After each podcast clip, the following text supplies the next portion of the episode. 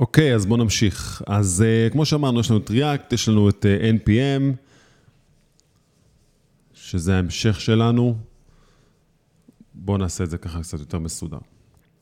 אוקיי, כדי לדעת לכתוב React וכדי לדעת להתעסק עם NPM, אנחנו צריכים בכלל להתקין את, uh, את uh, Node.js, שמותקן לנו על המחשב, ואיתו אנחנו בעצם יכולים להריץ את ה-package manager, ואז ה-package managers שלנו יכול להיות NPM, וזה יכול להיות yarn. מעולה, יופי, אחלה. ואז יש לנו משהו שנקרא אה, אה, build tools. אז יש לנו build tools שאיתם אנחנו יכולים לעבוד כשאנחנו בונים את האפליקציה שלנו לרשת. אה, ונילה גם. אז בעצם ה-build tools שלנו,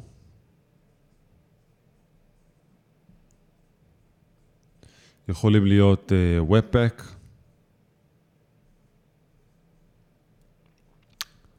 שזה בעיקר לקחת ולבנדל כל מיני קבצים שונים, זה יכול להיות CSS, זה יכול להיות JS, זה יכול להיות כמה JSים, והוא פשוט ידע להוציא אותם כקובץ אחד גדול, minified, קטן, רזה, שירוץ מהר יותר על גבי אה, דפדפנים. אפשר להשתמש גם ב Rollup. אה, ויש לנו גם את Parcel. Parcel.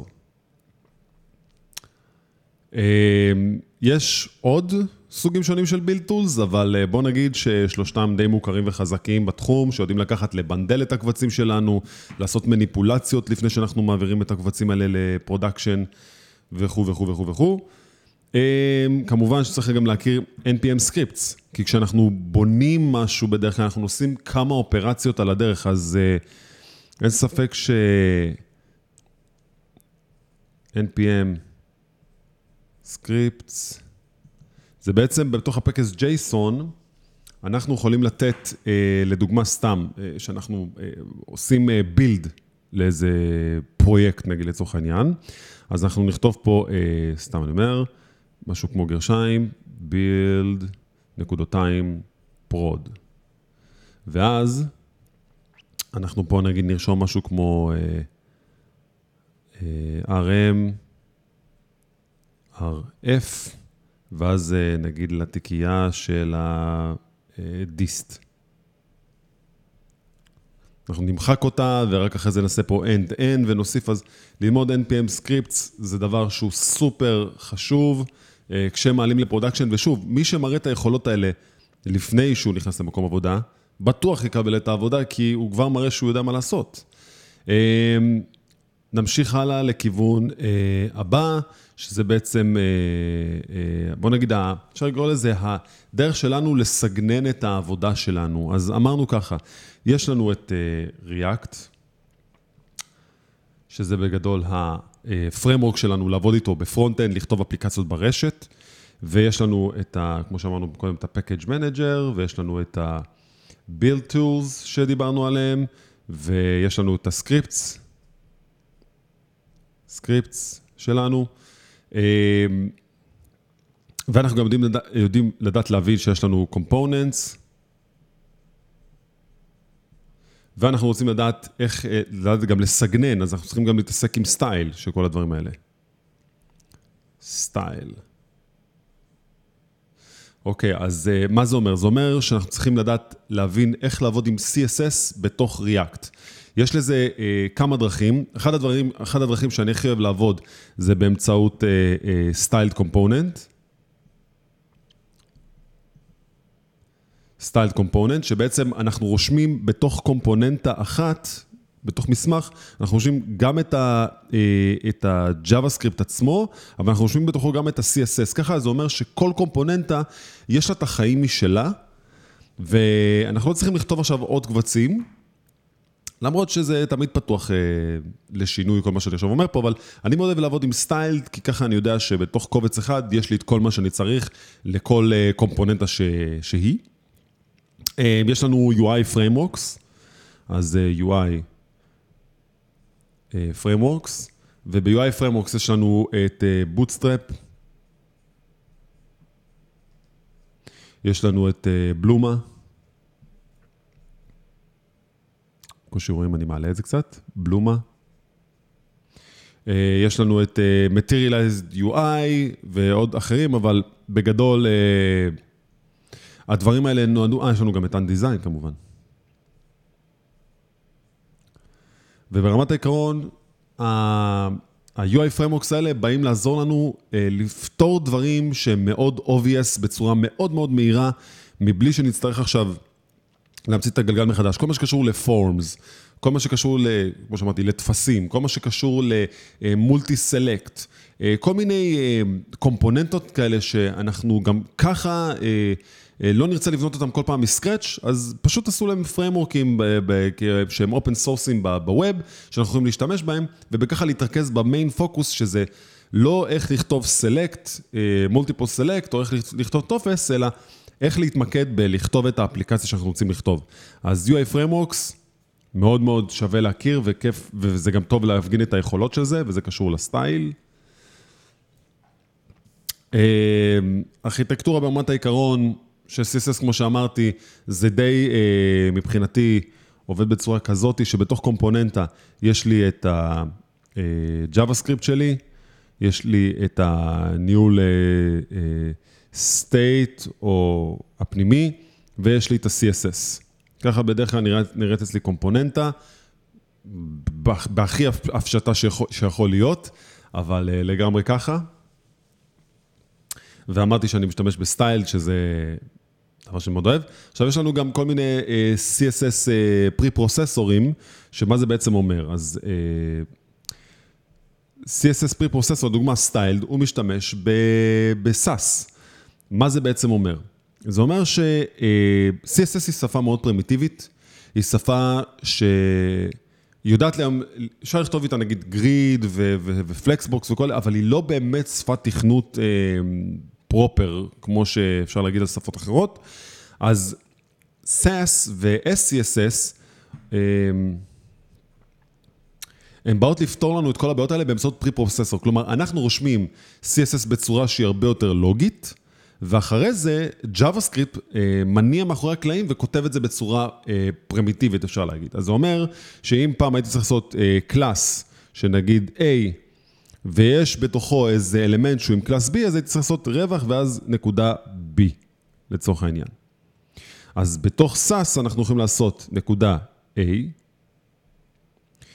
curlies, ואז בתוכו יש לנו נקודה B, עם curlies משלו, ואז בפנים הולכים כל ה properties שלו. כלומר, יש לנו nesting מסוים, יש לנו mixins, יש לנו כל מיני דרכים להתמודד עם CSS בצורה הרבה יותר קלילה, אה, באמצעות פוסט אה, CSS, אה, יותר נכון CSS פרוססור, יש לנו גם את לס, ויש גם את פוסט CSS, ויש כל כך הרבה סוגים שונים, אבל אני באמת בחרתי להתמקד במה שאותי מעניין ומה שאני עובד עליו בדרך כלל. הדבר הבא, שבריאקט צריך ממש אה, להבין אותו טוב, כי יש עליו הרבה שאלות. זה כמובן אה, state management.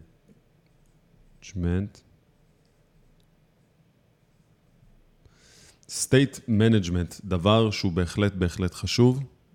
Uh, שוב, in a nutshell, בוא נגיד מה יש לנו בגדול, מה, מה, מה משתמשים בו בחוץ. משתמשים ב-Redux, משתמשים במוביקס, אה, משתמשים בקונטקסט, קונטקסט API. אה, ברמת העקרון יש עוד, באמת, יש, לא, לא חסר, אבל כל אחד מהם עושה משהו אחר לגמרי. יש לנו כמובן את כל מה שקשור ל-async, כלומר, איך אנחנו בעצם לוקחים את ה-state management והופכים אותו להיות משהו שהוא גם עובד בצורה אסינכרונית. רידאקס עושה את זה בצורה מסוימת. קונטקסט API עושה את זה מתוך פייסבוק, מתוך פייסבוק, מתוך פייסבוק שיצרה את ריאקט בצורה מסוימת, ומוביקס גם עושה את זה בצורה אחרת לגמרי מכל, מכל השאר. אז לדעת להכיר state management זה דבר חשוב, זה בעצם הדרך הכי פשוטה שלנו, והדרך הכי נוחה, שלדוגמה יכול להיות לי איזה סוג של אפ uh, קומפוננט, בוא נגיד, נקרא לזה אפ, ובתוך ה app יכול להיות לי פה פקד, ויכול להיות לי פה פקד, ויכול להיות לי פה פקד ככה, ועוד אחד שעוטף אותו בפנים, ואז ה state הוא בעצם מופרד מהאפליקציה, ויכול להיות לי פה מקום שרשום לי פה ה-user, שזה הפרטים שלו, או ה cart, העגלה שיש לו, עם כל מה שיש בתוכו, ואז אני יכול להחליט שאני יכול לעדכן את הפקד הזה בפרטים של ה user, ופה את הפרטים של ה cart, וזה יכול לעדכן את ה cart, את ה state של מה שיש בתוכו מבחינת המוצרים, ואז הוא יעדכן לי את מה שיש פה. אז ההפרדה עצמה של ה state מה, מה-UI היא מאוד חשובה, וגם מאוד חשוב לדעת איך לענות על זה בראיונות עבודה,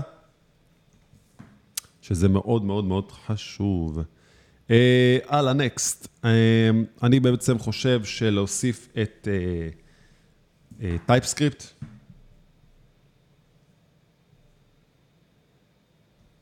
כן, שנייה אחת. אז להוסיף את TypeScript.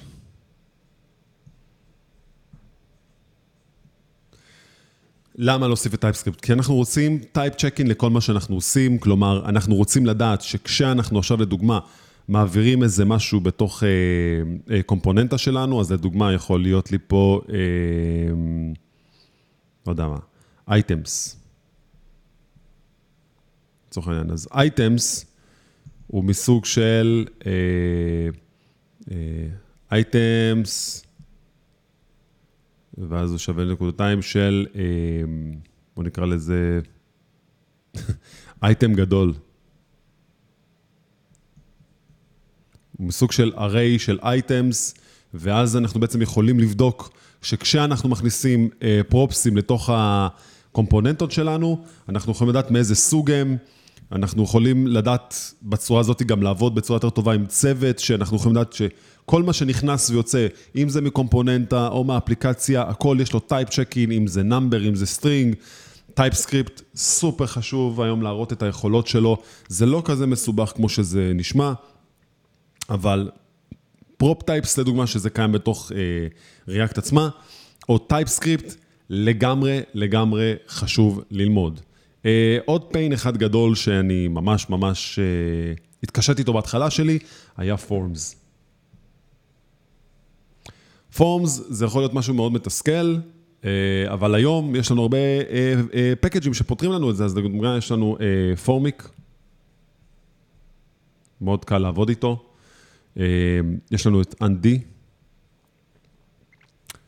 Ant Design, שגם מאוד קל לעבוד איתה ולדעת לנהל אותה. אני חושב שהרמה של הניהול של ה state, הוא החלק הטיפה יותר קשה פה, כי יכולים להיות המון המון אה, מצבים של happy ו-bad flows, אבל ברמת עקרון forms, גם צריך לדעת איך לעשות טופס אה, אה, אותנטיקציה, או טופס registration, או up, או... יש הרבה דברים שונים אה, של אה, טפסים שהם הולכים בהמשכיות, כלומר, אם אנחנו מזמינים איזה מוצר, צריך לעבור כל מיני שלבים. אמ, אז לדעת להכיר אה, טפסים ואיך לעבוד איתם ולנהל את הסטט שלהם, זה גם חשוב. אמ, דבר הבא שאני רוצה לדבר עליו זה בעצם, ה... בוא נגיד, נקרא לזה בגדול ככה, נחלק את זה לשניים. יש לנו את ה-REST, ויש לנו את GraphQL. אז אלה שני נושאים גדולים של לדעת להבין איך אנחנו מבקשים מידע מה, מהאפליקציה, מה web application שלנו, מ-API מרוחק, או מאיזה אה, מחשב אחר שצריך להביא לנו כל מיני מידע, אם זה על ה user, אם זה על המוצרים, או כל דבר אחר. אז אה, ברסט, ברמת העיקרון, יש לנו עבודה עם uh, Fetch, אפשר גם להשתמש באקסיוס,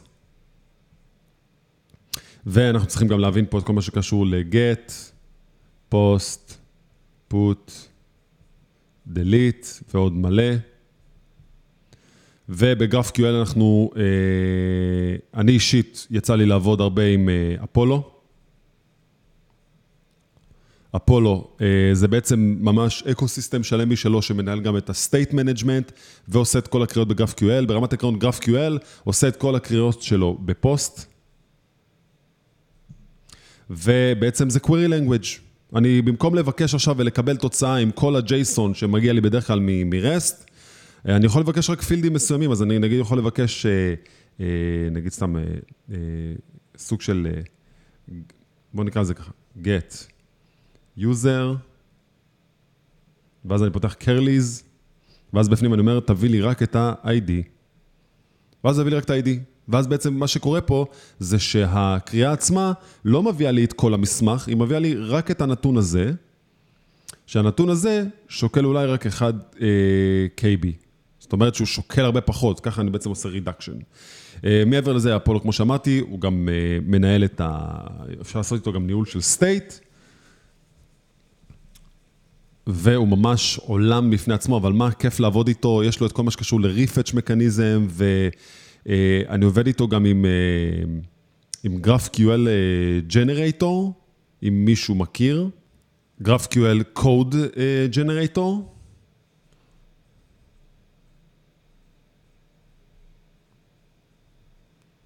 שבעצם הדבר הכי מקסים פה זה ש-Code Generator הוא בעצם כלי שבקליק אחד ניגש ל-API שלי ופשוט מייצר לי את כל הקריאות ב-React, מה-GraphQL, בעצם מה-GraphQL API שקיים לי, אני מפנה אותו לשם, ואז הוא פשוט מסדר לי את כל הקריאות שהן כבר מוכנות, עם כל הטייפים והכל, ואני באמת לא צריך לכתוב יותר מדי בשביל זה, אז זה אחלה של כלי לכל מי שעובד עם GraphQL ב front-end.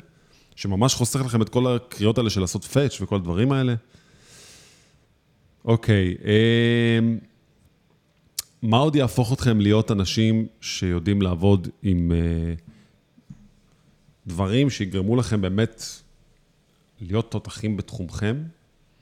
אז הייתי אומר שיש לנו גם הרבה אה, ספריות שאנחנו עובדים איתן ב-day to day, שאנחנו פחות שמים אליהן לב, אבל בואו נקרא להן ה-utils.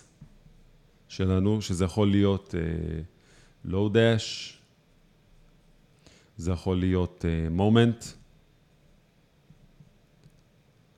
ומי שיודע היום, משתמשים ב-day.js,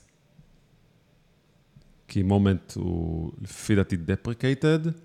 אמ, סוג של ספריות שבדרך כלל הם utils כאלה שמשתמשים בהם להרבה דברים אחרים. אמ, לחשב תאריכים, או כל מיני דברים שהם עושים בדיקות, שאם אה, אובייקט שווה לאובייקט אחר, אבל לא לפי ה reference. זה גם דברים ששווה מאוד להכיר ולהראות את היכולות שלהם. testing, אה, בואו נדבר על טסט. יש לנו כל מיני אה, סוגים של טסטים שאנחנו יכולים לעשות. יש לנו יוניט, יש לנו E2E, יש לנו, מה עוד? אה, אה, אז, אז בואו נגיד כזה דבר. E2E בדרך כלל אני משתמש בסייפרס, שזה בעצם הדרך שלי לדמות את האתר ממש באופן שכאילו אני נכנס דרך דפדפן, אבל הכל כתוב כ script, ואז אה, בעצם אני יכול ממש לדמות הכל מה login, לאם משהו עובד או לא עובד לפי ה flows שיש לי. ממש קל לעבוד עם זה.